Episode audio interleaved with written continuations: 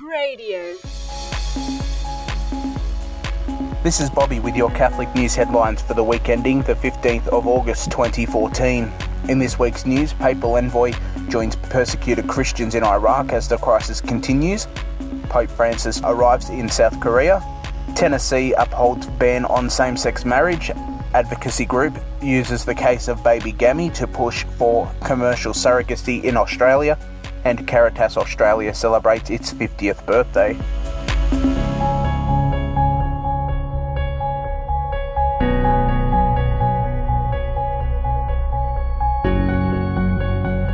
Pope Francis has sent a papal envoy to Iraq to help support persecuted Christians in the region. The Holy Father has named Cardinal Fernando Filoni, prefect of the Congregation for the Evangelization of Peoples, as his personal envoy to work with local authorities to ensure safety for Iraqi Christians.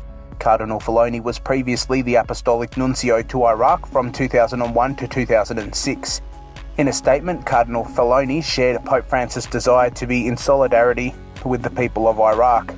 Cardinal Filoni said that the Holy Father, quote, would have liked to have been himself amongst these poor people. Also in the region, current papal nuncio to Iraq, Archbishop Giorgio Lingua, spoke to Vatican Radio about the suffering of Christians on the ground. In the interview, Archbishop Lingua highlighted the witness of the persecuted Christians to their faith. What can we hope for? What I pray that the, the Christians were, uh, who left their uh, villages in these uh, circumstances do not do not lose their faith know uh, they are they are giving us a very great testimony of their faith that they did not accept to uh, convert to Islam. This would have saved their life immediately.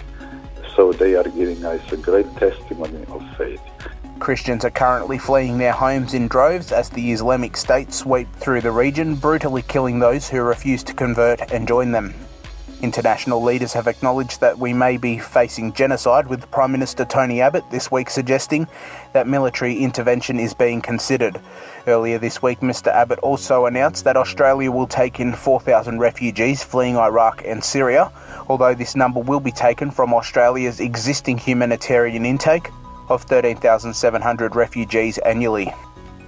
Pope Francis touched down in the South Korean capital of Seoul yesterday to commence his 5-day visit to the country. The Holy Father arrived at 10:30 a.m. Thursday local time and was greeted by South Korean President Park Geun-hye with a delegation of South Korean Catholics and two North Korean defectors. Also present were the families of victims of last April's ferry disaster which claimed over 300 lives. Pope Francis has made the trip to the Asian nation to celebrate the 6th Asian Youth Day, to beatify 124 18th and 19th century Korean martyrs, and to call for peace between North and South Korea, which has been officially split since 1953. It was reported that North Korea fired three short range rockets into the Sea of Japan shortly before Pope Francis' landing. The North had been invited to send a delegation to attend the event, but the invitation was declined. Pope Francis is expected to speak about reconciliation between the two nations throughout the visit and especially at his Mass at Myeongdong Cathedral in Seoul on the 18th of August.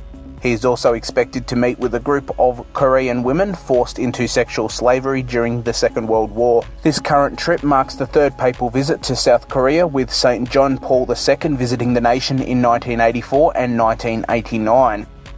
The US state of Tennessee has had its ban on same sex marriage upheld following a constitutional challenge in court early last week.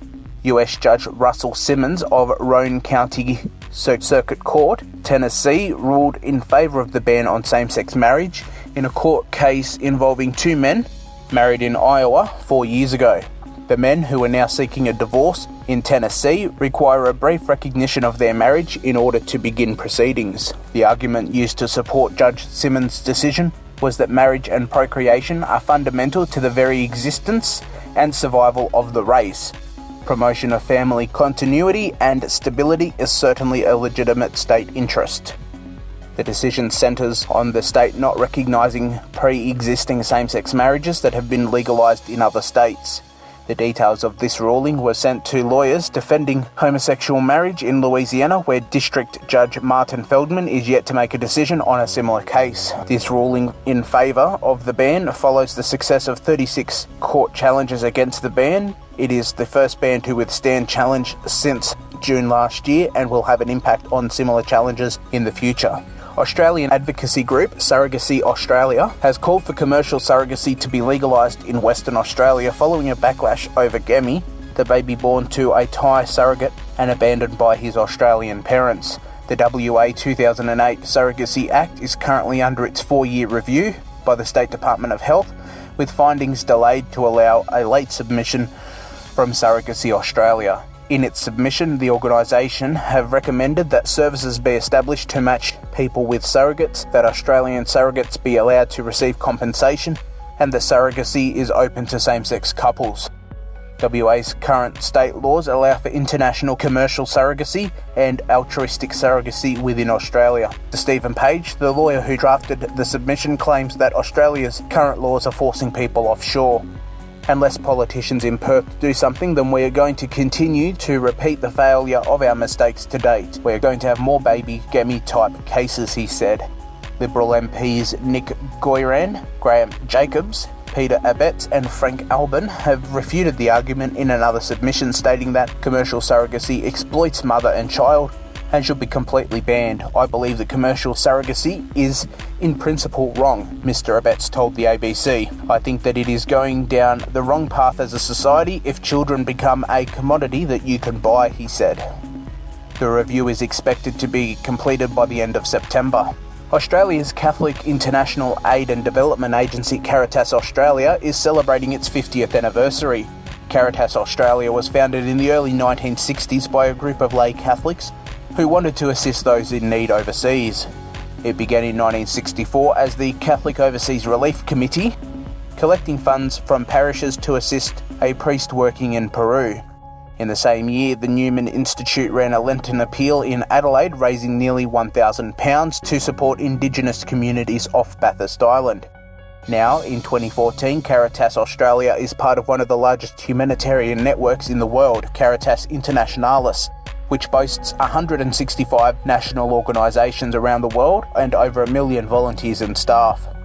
Caritas Australia has assisted communities in over 120 countries across Asia, Africa, Latin America, and the Pacific. Caritas Australia CEO Paul O'Callaghan said that Catholic schools and parishes across Australia have been instrumental in achieving significant change with partner organisations. For over 50 years, our volunteers, supporters, partners, and staff have worked alongside some of the world's poorest communities, Mr. O'Callaghan said. All human beings are part of God's family, and each of them are worthy of respect and dignity, he added. The story of Caritas Australia will be celebrated in a special Mass at Mary MacKillop Chapel in North Sydney on the 26th of November. More information is available at caritas.org.au slash 50 years.